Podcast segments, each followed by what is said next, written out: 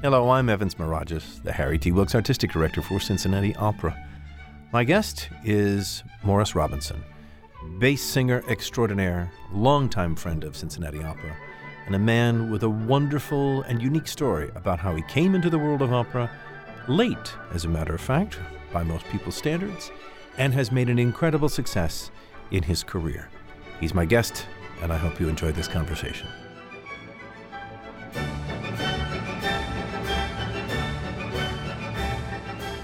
Morris, I think of all the unusual stories of people finding their way to opera, yours is my favorite and the most improbable one of all. How does someone who chooses the path of professional football wind up in opera?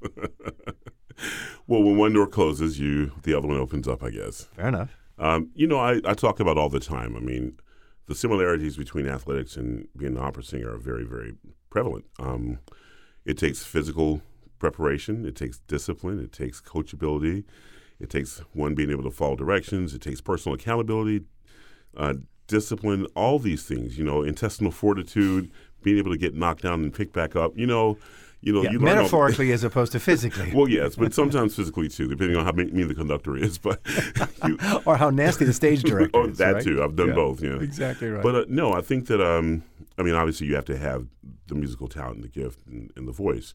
And I was blessed with that. You know, I knew that early on that I sang differently than most kids in my school. I went to a high school performing arts, and we sang the Mozart Requiem my junior year, and I got all the bass solos for that. We did the Haydn's Creation my senior year. I got the bass solos for that. And then I decided I didn't want to go to school on a music scholarship. I wanted to go hit people. You know, I'm a boy from the South. You know, it's it's uh, it's not the honorable thing to do to be in a chorus. You want to go out and be a ball player. You know, that was the cool thing to do. And I love football. It was a passion of mine. And you know, as I think back on it, you know, as in in my older years, and I think back, I think probably one of the reasons I love football so much is because it allowed me to be the musician. It allowed me to be the kid that was good on drums it allowed me to be the kid that was articulate and went to other schools, you know, because you know, my church friends were from the other side of the track sometimes, and they were very rough, and I wasn't, I didn't fit that mold, and I didn't garner their respect until I was able to go out and prove myself huh. in that industry. So, you know, but the journey, um, there was no natural occurrence. It was, it was, I didn't do anything really to prepare myself for opera until I got, you know, the age of 30. I decided I wanted to, give it a shot. That late? Yeah, I started at the age of 30. I I went well at the age of 29. I auditioned for the weekend program at the New England Conservatory of Music, and that was preempted by singing for Norman Scribner in Washington D.C. His wonderful chorus. Wonderful chorus. He gave me a, a, slot in the Choral Arts Society, but he was so enamored with my abilities. He said, "You should be singing out front. You should be in the chorus." So when you hear someone like that say something to you, you think maybe there is something special going on here. I should probably pursue it. So when I got to New England, I took another job there. I auditioned for the New England Conservatory, which had a weekend program uh, called Continuing Education. Mm-hmm. And so I got into their opera studio after singing the national anthem for them. And uh, it just kind of snowballed from there. I got into a production in Salem, Massachusetts called Satanella by Michael Balfe. Sharon Daniels from Boston University was there. She had a, a student in, in the production, and she walked up to me and says, with a voice like yours, you should be singing for a living, and you really need to consider doing this. So, yeah, I had a so job. So, all along, it's other people at first recognizing your talent. You're not one of those kids who was born with, if I don't sing on the stage of the Met, I'll die at the age of 12. It almost was visited upon you by other people to say, you should recognize what you have. Exactly. And, I, you know, I came from the South and I came from a, a very religious church going family. So everyone could sing, mm-hmm. you know. I was just the one guy that didn't sing like James Cleveland or Walter Hawkins and those guys. I was I had this weird voice and my sisters never wanted me to sing with them because I sounded weird. Um, but and probably you could you could outsing them too. No, I, I, would never say that. I can't say that right now. As a matter of fact, they were louder and, and more riffy, and they could do all the stuff that I couldn't do. But mm-hmm. I could mm-hmm. make these huge, sustainable sounds, and uh, other people appreciated it. So it was other people that always said to me, you know, this isn't for you, but you could definitely do this. And yeah, finally, at the age of thirty, I finally took up someone's. Uh, I took the challenge and went for it. So let's spin back the clock a little bit because, as you indicated, you music has been part of your life since you were a child. Mm-hmm. It started like with so many people who excel in the world of opera uh, in church. Right. But you weren't just a singer in church; you were an instrumentalist in church. I was a church drummer. And you still are a church drummer. I still play the drums at church when I'm home. Um, it's, uh, I, I guess again, it was just the cool thing. You know, my Mm-hmm. first church drummer, I was about seven or eight years old. I watched him, and then he ended up leaving the church, and I told my parents, I think I can do it.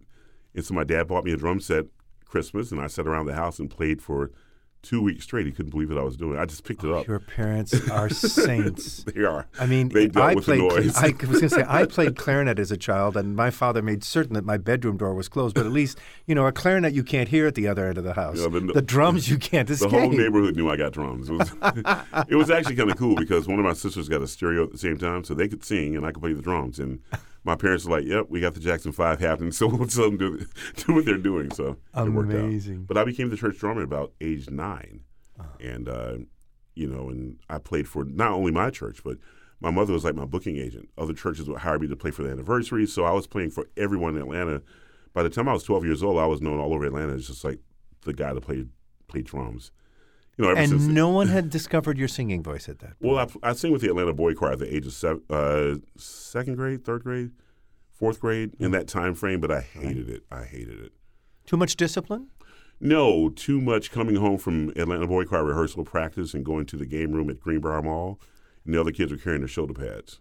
And I got on like this vest that says Atlanta Boy Choir.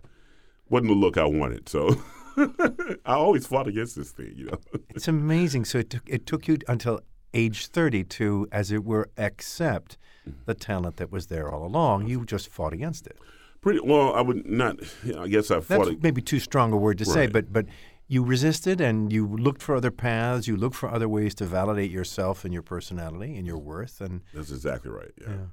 I mean, this is just a, something I always could do, and, and no one. I never thought it. I never dreamt that it could take me anywhere. so, where does football start?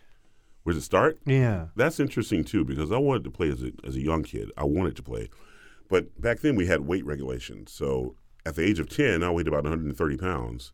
So I would have to play with the 13 and 14 year olds, and I would have gotten killed. So I couldn't play until my first time playing was eighth grade, and I had no clue what I was doing. But I was six feet tall, 175 pounds, one of the biggest kids in school, and I didn't know what I was doing. I got my butt kicked.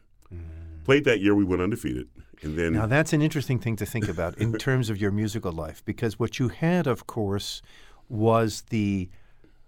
It's something that I find fascinating sometimes when you meet larger people with more slender voices, and mm. people think just because of the physicality they should be singing heavier repertoire. Right. Whereas the analogy for you as a young football player is you were a big guy, but you were too young at first. didn't have any words, you had you had that mismatch that you, we sometimes encounter in singers, where they look like something but sound like something else. Yeah, that is a real odd optic dynamic, isn't it? Yeah. Is that- it's fascinating. So anyway, so but by the time you got to uh, eighth grade, your your physicality and your your skill were closer, more closely aligned. No, eventually. eighth grade I didn't. I, I started, but I was you know wasn't that good. Mm-hmm. My ninth grade year, because I went to a high school performing arts, I ended up playing in the band, marching band, and being in the, in the chorus, which I hated that too because.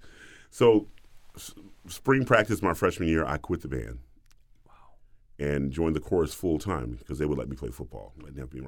So I kind of joined the chorus and started singing in order to play football to allow me to play football. That's a that's a, that's the first time I'm hearing that one too. That's great. That's true. and uh, then I, you know, it's I really, really wanted to be a ball player, and I wasn't that good at it, and I got my butt kicked every day, but I kept going back, kept going back, kept going back. Got the drive and determination. I was determined that those guys weren't going to be better than me, and I eventually became a starter. I eventually became all conference, all county, and got recruited to play in college, and worked out. So yeah. That's amazing. So, played college ball. Did you did you turn pro? Did you try to go pro? Well, I, I had to, you know, I wanted to go pro. I Mm. mean, that's kind of the dream there. That that's what I always dreamt of doing. Um, but I was six two and a half, two hundred and ninety pounds, and not that fast. Very quick, but not NFL standard football specimen. You know, I was a really good college player, and I actually think I could have played in the NFL. Mm-hmm. Uh, probably ten years past my prime. In fact, my body style was probably for the eighties. Uh, when I came out in the nineties, I was Fascinating. I was a retro type player, so it didn't work out for me. but you know, um, it, that door was closed for me, so I had to retool my engine and figure out something else to do. And I got into corporate America. Had a good degree from the Citadel, had a good education, had a good head on my shoulder. So I got a sales and marketing job with 3M and did that for a while. Huh. Yeah. What was the Citadel like? Because it's a legendary school. And you just recently went back and gave a commencement speech, didn't you? Not I so long did. ago. I was a commencement speaker for the class of 2017. So tell us a little bit about Citadel and what influence it had on you. Well, I always say this, and I meant to say this at the commencement speech at the end, but the Citadel is a great place to be from, but it's not a great place to be all the time. You know, it's, it's a tough place. Um, you know, when you're an African American uh, going to that school, there it comes with another set of challenges. But what I do love about the school is the the amount of discipline uh, you have to have to go there. Uh, sometimes I question whether it's discipline because you're not allowed to do anything, so you don't have to make choices. But because you were restricted so much, you had to concentrate on that which was important. So you learned how to prioritize. And you know, one of my recruiting stories I talked about in the commencement was my recruiting my recruiting host. The second day of recruitment says, "Hey, you know, I can't watch you today. I got to go study for a biology test." And on recruiting weekends, all you do is drink and have fun and party. And this guy was like, "Got to study for my biology test." And I was like, "I need to be around this type of guy because." I know if I'm in this type of crowd, they're going to influence me and I'm going to get my work done. So that was the choice I made there. It's a very tough school, tough school. But you are obviously proud of having A survived and B succeeded. Well, you know that's the that's the the, the nugget they put out in front of you. It's the carrot in front of the horse. You know, everyone knows, and we're at least brainwashed to believe that if you can finish the Citadel, you can do anything you want to in the world. First of all, a lot of people respect you. And I have to be honest, I think that a lot of the opportunities I got early on in the opera world were because they saw that on my resume. They knew I felt like people felt they could trust me. They can give me something, and they knew I could take the ball and go with it. So um, I think that just the pedigree hmm. allowed people to say, you know what, we can give this guy a shot. You know, so maybe I'm pipe dreaming. I don't know that that's really the case, but I, I'm assuming that the way I approached auditions when I came with my packet all together you know, I I approach it like a business. You know, I'm I'm selling myself as a product, and I want to put my best foot forward. And I think people took chances on me because of that. I learned that preparation from athletics and going to the Citadel. So. One of the things that even in the short time in the beginning of this conversation together that keeps coming back, it's I don't keep word count tallies in my head, but a recurring theme in the way that you talk about your drive and what you have already accomplished in your life is discipline. Yeah. And it seems as though it's really important to you. It's important to anyone that's successful. You have to be able to concentrate and put forth the effort, put the work in for that which is important. I very easily, as an opera singer, I don't get out of bed before 10 o'clock in the morning sometimes, but I'll stay up late. And if I have to get up early, I'll get up early. I make sure that the things that are important are taken care of. You know, taking care of my voice, learning my music, you know, preparing for roles, memorizing my staging, helping my kid with his homework, you know. but you know, these things you have to prioritize, and I think that, eh, especially in this business, there's no boss over you saying, you know, you got to study this today because you start rehearsal next week. I just got to get it done. So. Uh, even while I was here, I was, you know, I'm, I'm, preparing roles. I'm getting things in order so that I can always be prepared. I, my biggest fear is walking into a situation and not being prepared. Yeah. That is like the worst thing I can do to a company, a conductor, my colleagues, and myself to show up unprepared. I tell young singers all the time your job is to be prepared. You should walk in there knowing it better than everybody else. And if you don't, don't show up. Your career, although it started later than some, mm. uh, took off like a rocket. I mean, you have sung in nearly every major opera house and starring roles and important supporting roles, and you've sung the core repertoire, and you have recently taken on the greatest challenge a bass can take on because you've taken on what was essentially a bass baritone or a baritone's role of the title role in Porgy and Bess. Right. Now, alongside all of your core repertoire, your Grand Inquisitors and your Zaccarias and your Sarastros and the Night Watchman that you've sung for us and so many other things you've done here with me elsewhere, um, what persuaded you to take a shot at Porgy?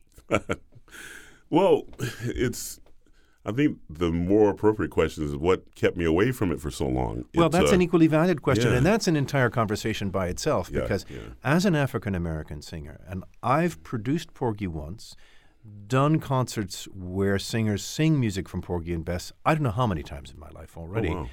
and so many African American singers I have worked with who have success or on the verge of success uh, in the world of opera say I'll sing something else for you first, but I don't want to sing for you because right. I'll get typecast. Yep.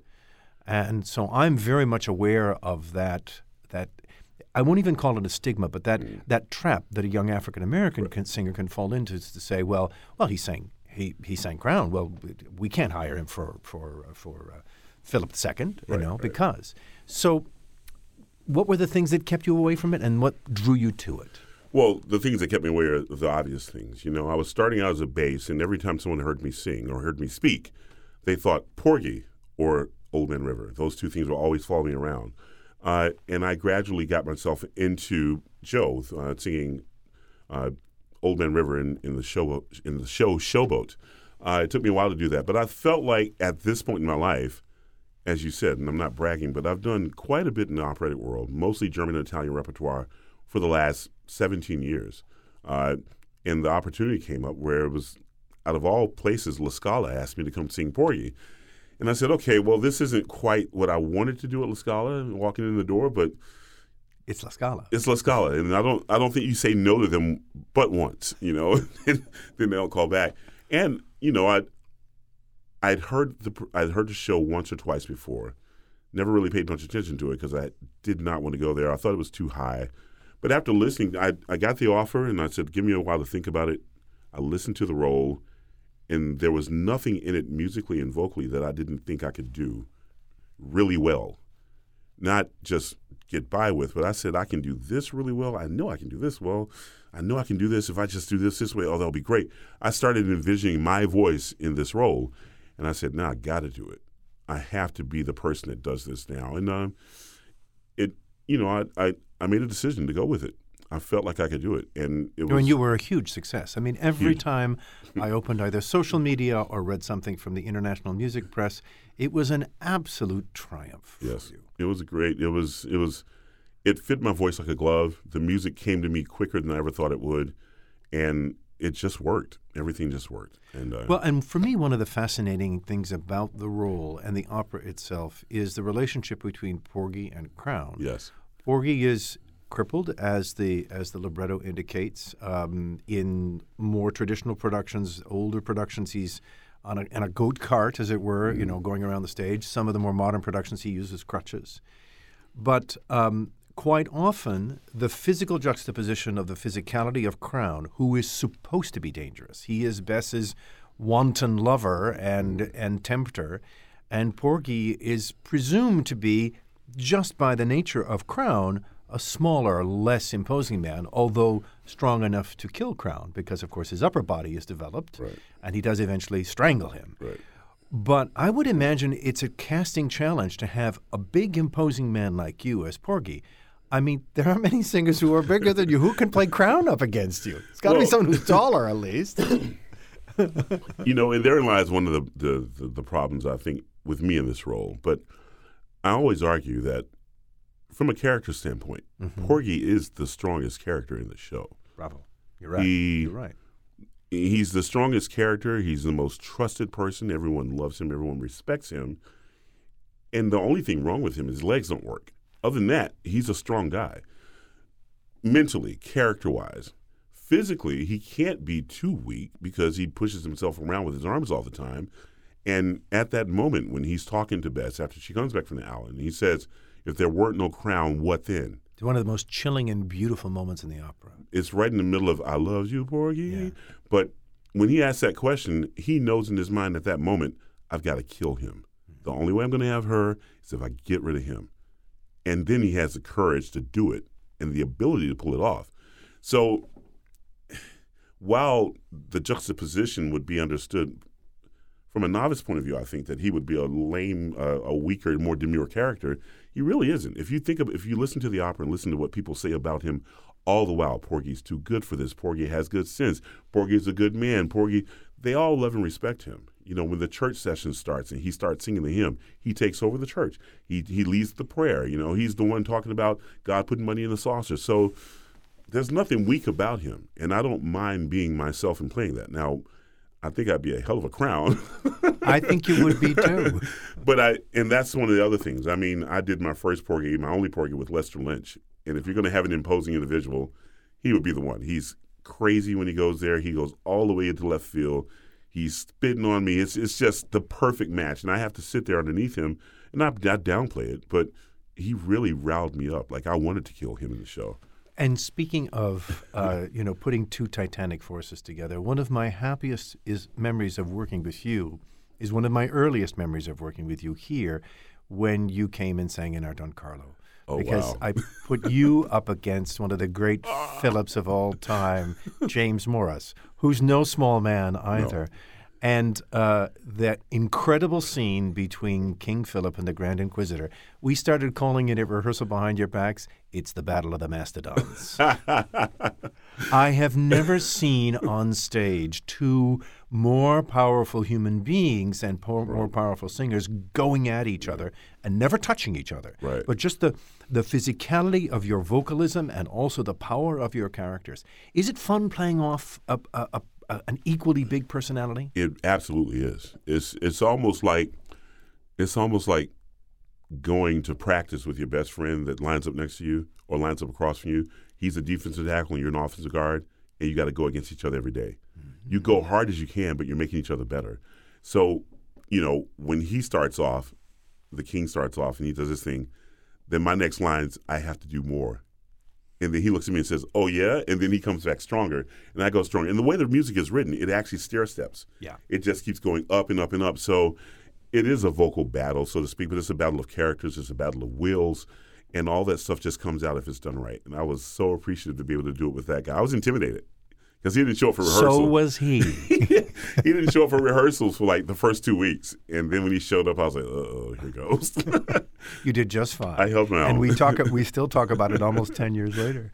So how do you how do you add a role to your wish list? Um, how are you how are you continuing to refresh yourself? Uh, Seventeen years on in your career, uh, mind you, I mean there are hundreds of roles you could sing, Mm-hmm. obviously, and in the full range of opera, going from ancient to modern. But how do you pick how do you pick the things you like to add to your bag of tricks? Well, I've been adding things slowly as as time goes.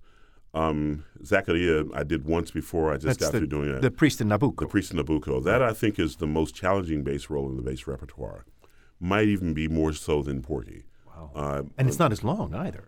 well, it's not as long, but it's absolutely vocally demanding. Um, but I enjoy that, and I want to do. I think at this point, I'm not adding things to my repertoire. I'm just wanting to do more of the things I enjoy at different places.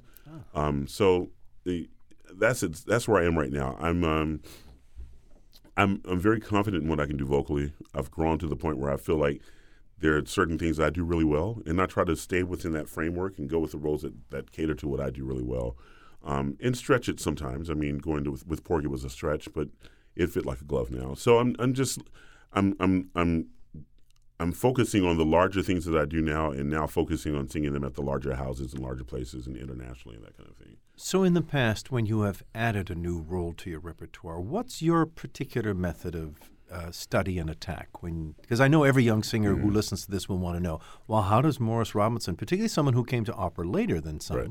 how does he do it? Well, I can't sit down at the piano and play for myself. I've never been able to do that. Um, so the first thing I do is I'll go by the score. I won't listen to a recording. I'll look at the score. I'll look at all the notes. I look at all the look at the tessitura and just say, okay, this seems pretty comfortable. Then I'll buy a recording and I'll listen to it with the recording and listen for the pitfalls, listen for this, and then I'll say, okay, and then I'll call a coach and I'll go and learn it with the coach. I'll have someone play through the part with me. I'll take my phone and record it, and I won't sing through it. I'll sing through some of it, kind of sight sing it, mark the tough spots, and I'll go back. I'll go away for about a week or two or three, and I'll come back even more prepared and do it again. And I'll just repeat that process over and over and over. It really is as it's like developing a play, uh, like in football. The, the analogies come back again and again, Yes. and I, I and I know you've probably heard that if, through all the 17 years that you have been actively singing. But uh, it would seem that if they're as improbable as your beginnings in sport might seem to the outsider as you've become an opera singer, the more we think about it and talk about it, it's the perfect analogy, and it's almost the near perfect path. Absolutely parallel uh, career path. Absolutely parallel as far as prep- preparation, Yeah. discipline, learning, coachability. You know, when you show up in front of a conductor or a coach and you have your idea about how something goes and how you should sing something, they may have a different idea. You know, your football coach says, "Yeah, I know you want to get to that linebacker, but you're taking a bad step. Why don't you go this way? Or if he comes in this hole, change your play and go this way." Well, you have to be just as flexible in music. You know, I can show up all the way prepared and ready to go, and the conductor may think something is different, or see things differently, or have a different idea. I have to be able to, on the spot, change that and produce at a high level. So, all those things play hand in hand. You know. Uh, in a highly pressurized environment too. Ex- exactly right, because rehearsal time is precious, and you right. have lots of colleagues who are also trying to achieve their goals at the same time. Right.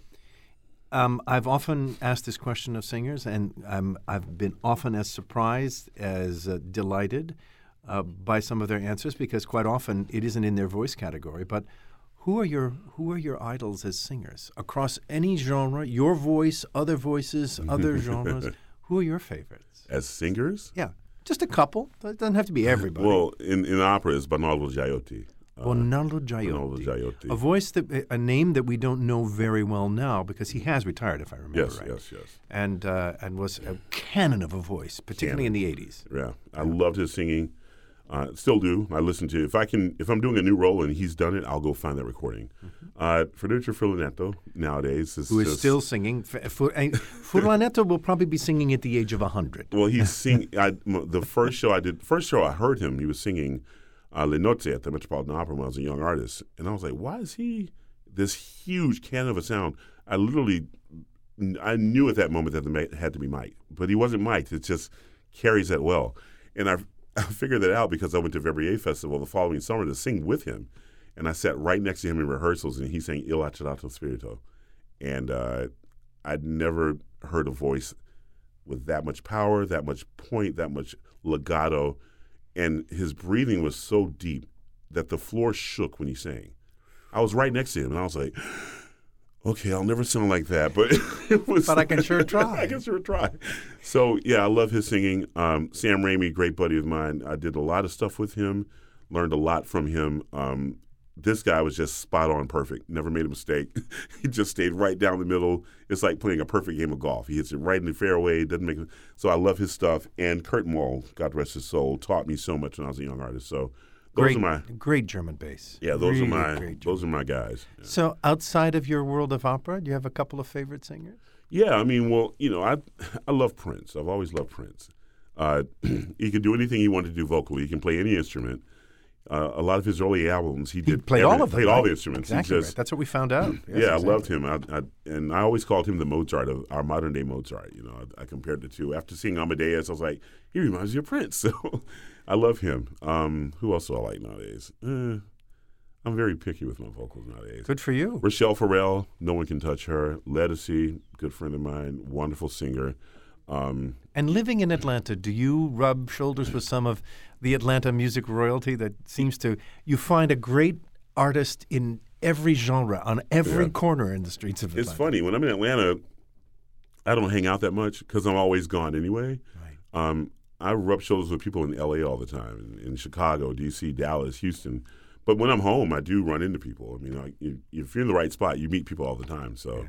sometimes I'm I'm not so up on who's who. Like my little sister will have to say, you know who that is? That's Ti. Oh, what's up, dog? You know, I, I'm you, not that. you just paid for your groceries behind Usher, right? right, exactly. Yeah, yeah. We have something here in Cincinnati of which you have been such an important part for several years. Um, it was invented by our wonderful, wonderful colleague, Tracy Wilson, who uh, dreamed up this idea that opera and church share so much. And you're a perfect example. And so many great African American singers in particular got their start in church. And so um, Tracy had the wonderful idea. It was in my ex- actually in my first year, um, 13 years ago, that um, we should be taking our art form and not just bringing it to church, but understanding that these are two forms of worship just with different origin points. And to actually collaborate. And we, of course, we started out with the great Allen Temple. We've branched out and gone to churches and synagogues all over the Cincinnati area. But you've been a very, very important part of this grand program called Opera Goes to Church.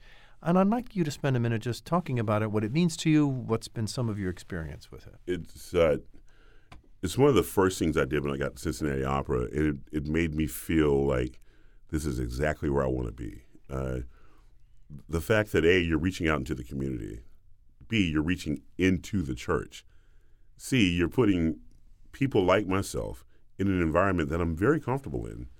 Uh, I'm not as comfortable in the operatic stage sometimes as I am in church. You know, I grew up there.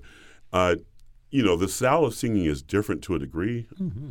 I've never really been a great gospel singer, but the same emotions that I sing, you know, uh, Amazing Grace are the same emotions I sing Il Spirito. It's just, it's in your spirit. That music comes out that way, and you you you you you emote through it. So it's the same type of emotional involvement, but you know, music is music, and we all appreciate it on, on, on various levels. But I, th- that first, my first conductor was my choir director. You know, you know, so I get that part, and I get this part, and it prepared me for this part. You know, my first choir director when I was on the drum said, "No matter what I do, don't take your eyes off me." Every conductor I've worked with in this business loves the fact that Morris Robinson is always connected with me and I, you know, the stage directors may not like it, but the conductors love it, you know, because you can't please everybody. Can't please everybody. but no, I mean, it's just it's wonderful to to to have that cross pollination of, of, of, genres under one roof and just make it a very celebratory thing.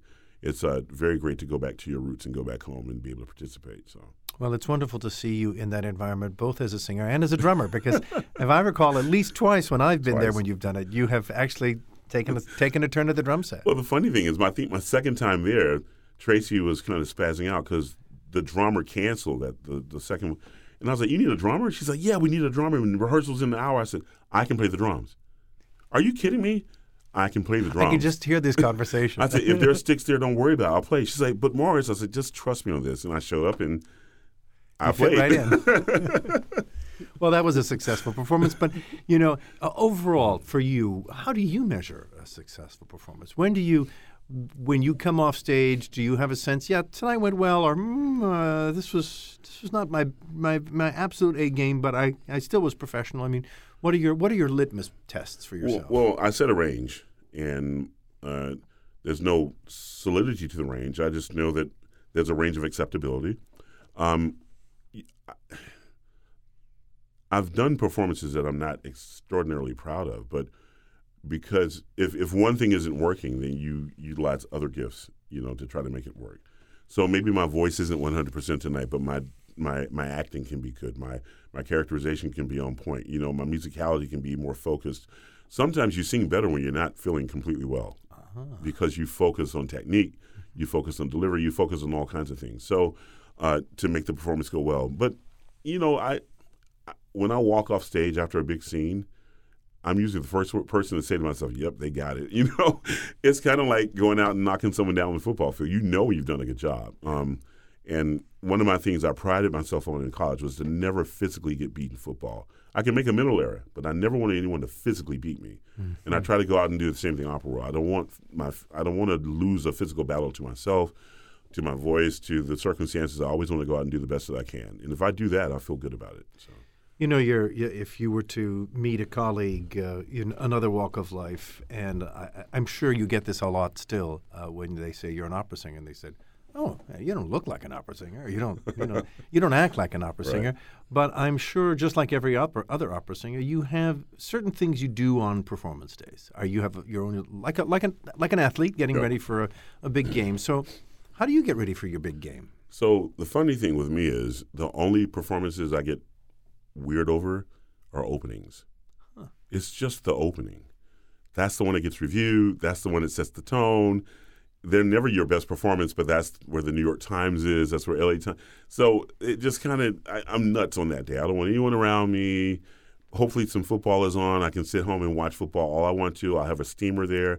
I can steam. I try to make sure I eat all the right things. Nothing that's going to give me reflux. Nothing with with uh, caffeine in it, nothing with chocolate. Just you know, try to stay very bland. Uh, make sure I eat three hours before I go on, so that mm-hmm. nothing's coming up after I get on.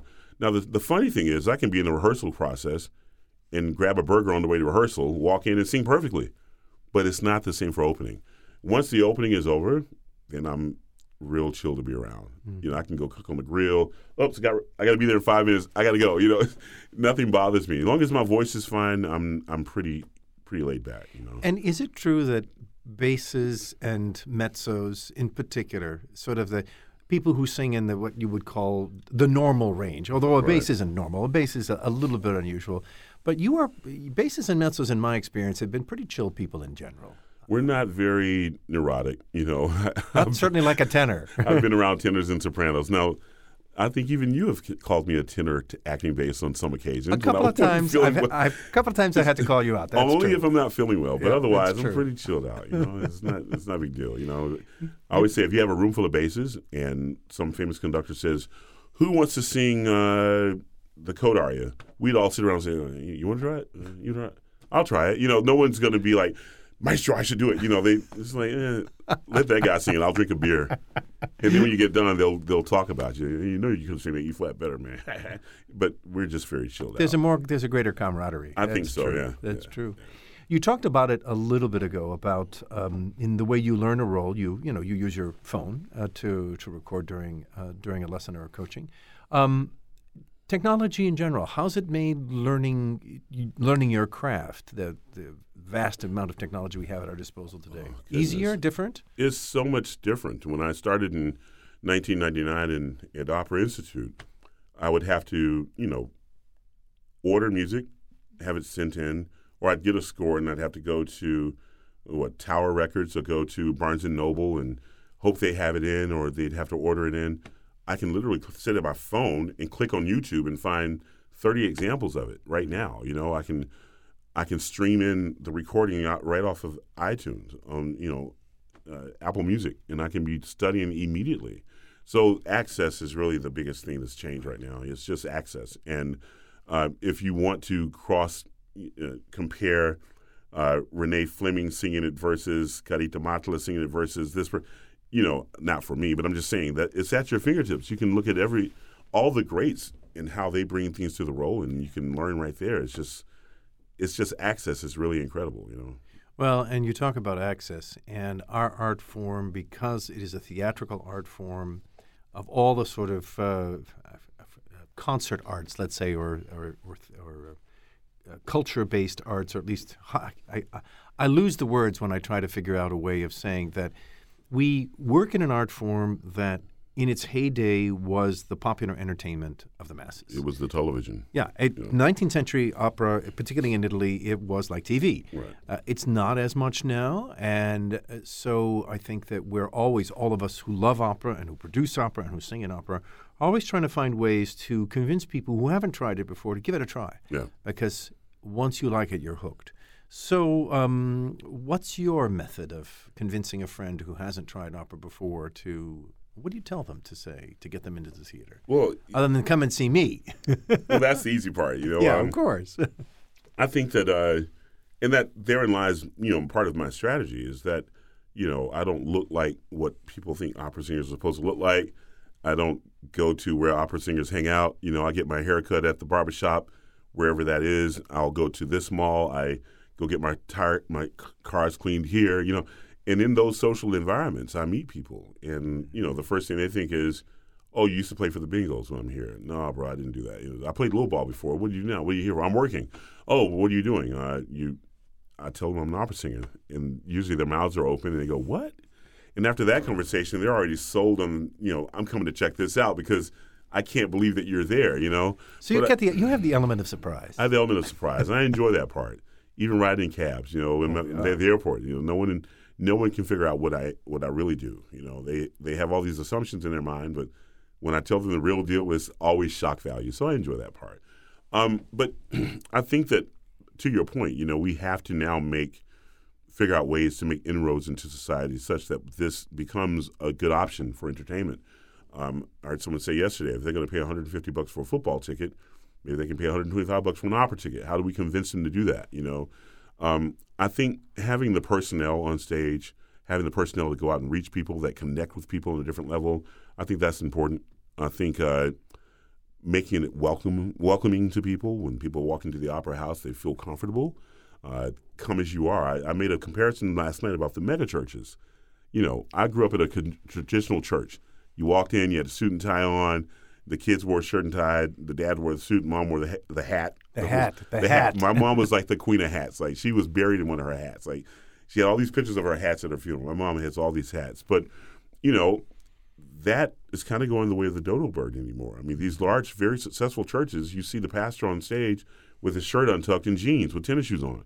And it's that come as you are, that welcoming, that we need to start looking at that and understanding that the more people feel welcome, the easier it is to get them to walk through the door. And I hope you know I can participate in facilitating that type of thing. Uh, not just that, but other methods to go out into the community as the artistic advisor here. You know, um, I know that I have artistic responsibilities as well, but just going out and planting the flag on the hill and bringing people in and making them feel comfortable. You know, so I think that we have to do that as a business, or we won't be around for a very long time. So, for me, one of the most exciting things about your new role with us here at Cincinnati Opera is exactly the two pronged approach uh, that that you will take and have already begun to take with us in helping us um, view through different lenses, new lenses, who our audience can be and how we have to welcome them. Mm-hmm. But also on the artistic side, um, to help me in particular in having the broadest possible uh, reach into the incredible wealth of young singing talent out there today.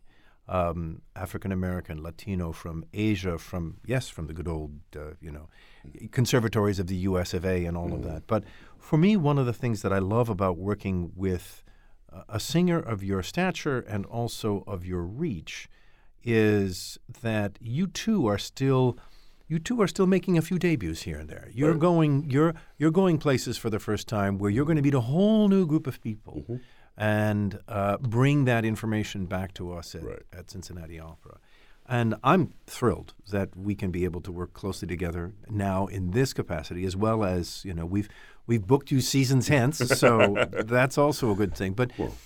spend a moment, if you would, as we come to the end of our conversation, Morris, about what you feel um, is important for someone, you in particular, um, to be able to do in this role beyond what you've just articulated, but also what are a couple of the ideas that you have already, having known the company a little bit, knowing the community a little bit? What can we be doing? Well, I think that, you know, there's a broad brush to paint with where you reach out and, and welcome the masses and say, we'll treat you well and we'll make you feel comfortable. But I think we also have to specifically target markets. You know, this is my business background. You have to go after a demographic, and you know, you're not going to hit everybody with one paintbrush. You may do this part here and then concentrate your efforts here with this next segment. But you know, I thought about just being an African American. I thought about the fraternities and sororities. You know, mm-hmm. I'm in a I'm in a black fraternity. I'm a, I'm going in Omega Psi Phi. I'm I'm a Q, and I know a lot of the brothers that are here.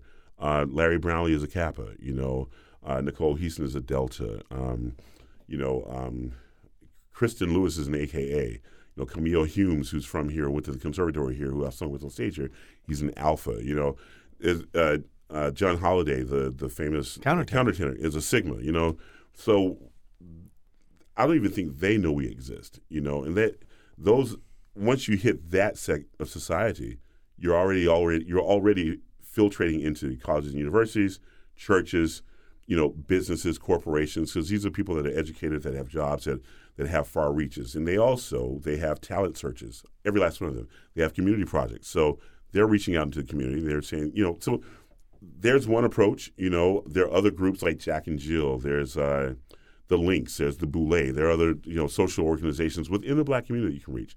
The churches, absolutely, you have to go there. You know, the, and that's some of that stuff is being done. But I'm just thinking, you know, let's start looking at some specific targets that we can go after. Mm-hmm. And like I said, once once these things are, there's nothing done yet. It's it's developing as an idea, but bringing that in, bringing people in, and then making them feel at home, making them feel welcome, letting them know that this is an environment that is not just for the aristocracy. All of us can participate, and all of us can enjoy it. It's a great art form, and I love it. So, talk to us a little bit about your wonderful idea about the Divine Nine.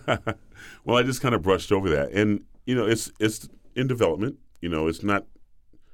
It's For not someone who doesn't know what that group of colleges well, the is. Divine Nine is is the nine Black Greek organizations of, on colleges and university campuses. Mm-hmm. Uh, the way they came about is, you know, in at the turn of the century, African Americans weren't allowed to pledge the Greek organizations on white campuses. In fact, they weren't even allowed to go to school on a lot of those campuses.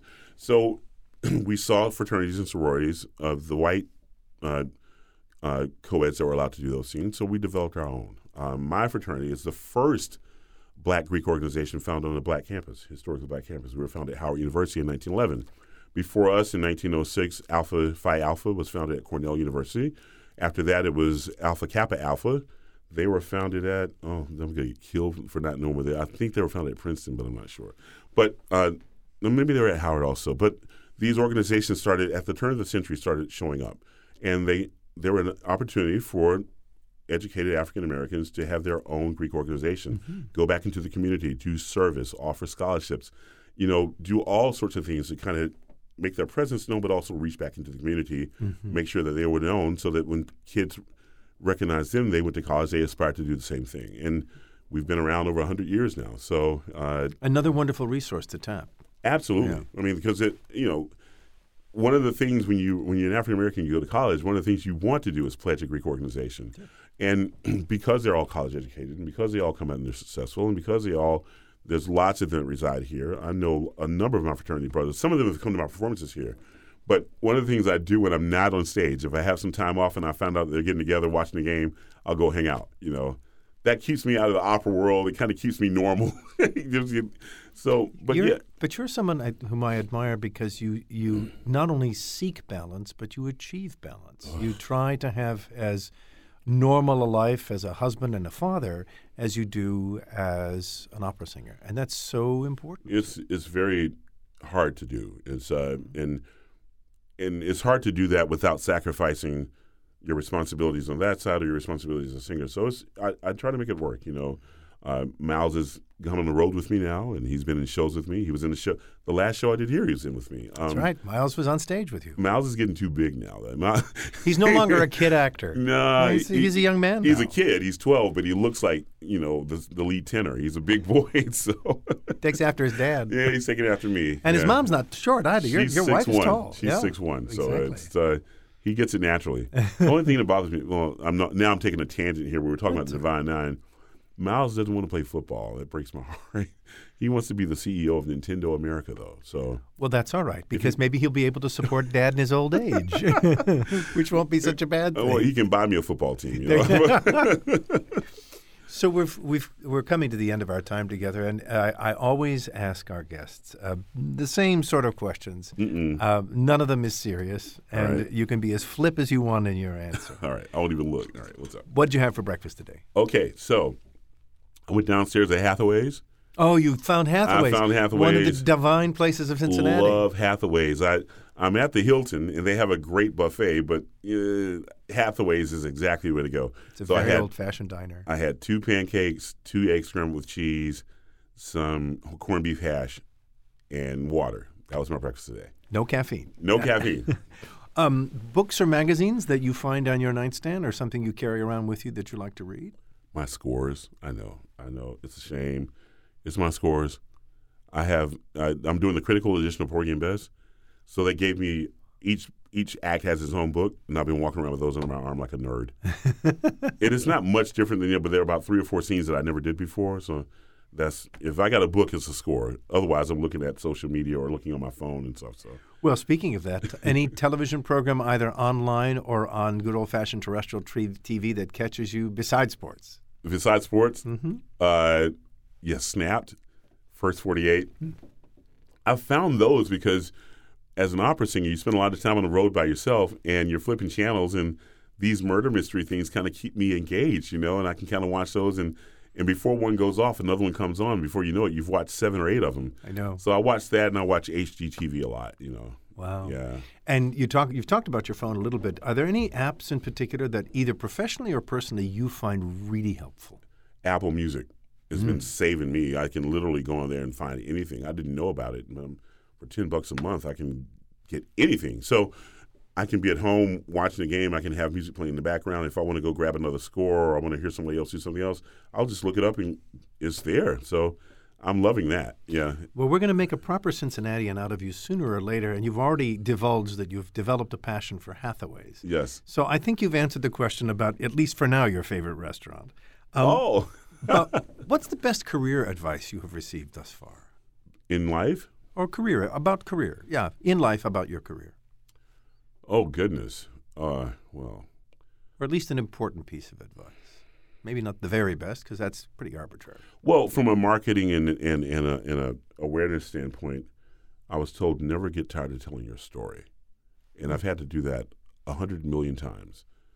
And I've had to do it today. But it's exactly who I am and it's part of me and it's it's it's interesting enough to to help me remain uh, relevant as far as marketing goes, that type of thing. Um, it's also very inspiring. Well, thank you very much. I, I, appreciate that aspect of it too because I, I hear from young singers all the time that hear my story and you know admire it and you know either come from my vantage point, come from other vantage points, are even more prepared to do this. But they just talk to me and I, I try to give them insight on how it can be done. It's achievable. Um, from a career standpoint, Willard White told me, never stop learning. This business, you never stop learning. And if you ever get bored, learn some more. And if you ever find yourself you're not learning anything, get out. And that always sticks with me because sometimes I'll get a big role and it's like, I don't feel like doing this. But you know what? The, the hunger for the knowledge is always there. And that pushes me through. The hunger for the accomplishment is, is always there. You know, the, the hunger for wanting that achievement under my belt is always there. So, yeah, that was great advice. You spoke a little bit about it earlier about try you achieve that state of normalcy, particularly after the opening. But um, as a as a singer, as a as an independent contractor, there's a lot of stress in your life. Yes. How do you deal with stress? Well, I'm a Citadel graduate. I've been dealing with stress since since my 18th birthday. Um, you know, there is stress involved, but you know, I go back to church. I go back to my upbringing. I go back to my mom and dad, my grandparents. I go back to an old saying that God will never bring you. He didn't bring you this far to leave you. Hmm. There's no way that He's allowed me to get to this point in my life to just say, "All right, it's over. You're done," and leave me out there. You know, I've I've worked really hard. I've busted my tail. I've kept my nose clean in the business. I've done what I'm supposed to do to make it work, and hopefully, if I keep doing that, God will see me through. So that's how I look at it. I'm sure you've already mentioned a couple of people you've admired and worked alongside. Any one or two particular mentors that have helped you go on this path? People that you're, are your your guide stars? Someone you turn to for advice to this day? Well, there, there are tons. I mean, I, the list is very, very long.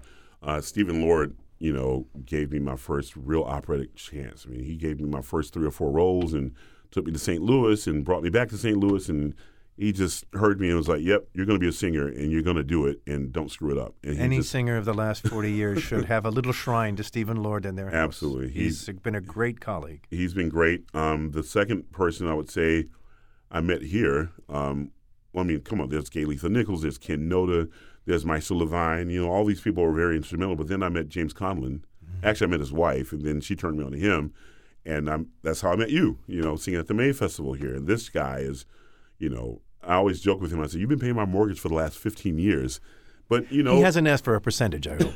no, he just he always pushes me though. It's like, Maestro, I don't think I can do that. Yeah, you can sing it. You're going to sing it. So, you know, I, I, remember doing the Rossini Stabat Mater here. I remember uh, there's some other things I did here. I was like, I'm not supposed to be and I did it. You know that the first Ferrando, I was ne- I'd never done anything like that before. That's when you heard me, but just always pushing me, always giving me a chance, and I never want to disappoint him. Uh, and then you, I mean, you know, you've kind of taken the reign from him and and given me opportunities, and and I trust your ears, I trust your advice. So it's just you know, I've been very blessed to be in the hands of a lot of great people, and uh, I rely on them to keep me on my path. You know. Thank you, Morris. Thank You're you for the generosity of your time, your generosity of spirit, and your beautiful story. Thank you. Thank you for listening. For more information about Cincinnati Opera, go to cincinnatiopera.org. And please do subscribe to this podcast. For the Cincinnati Opera, I'm Evans Mirageas.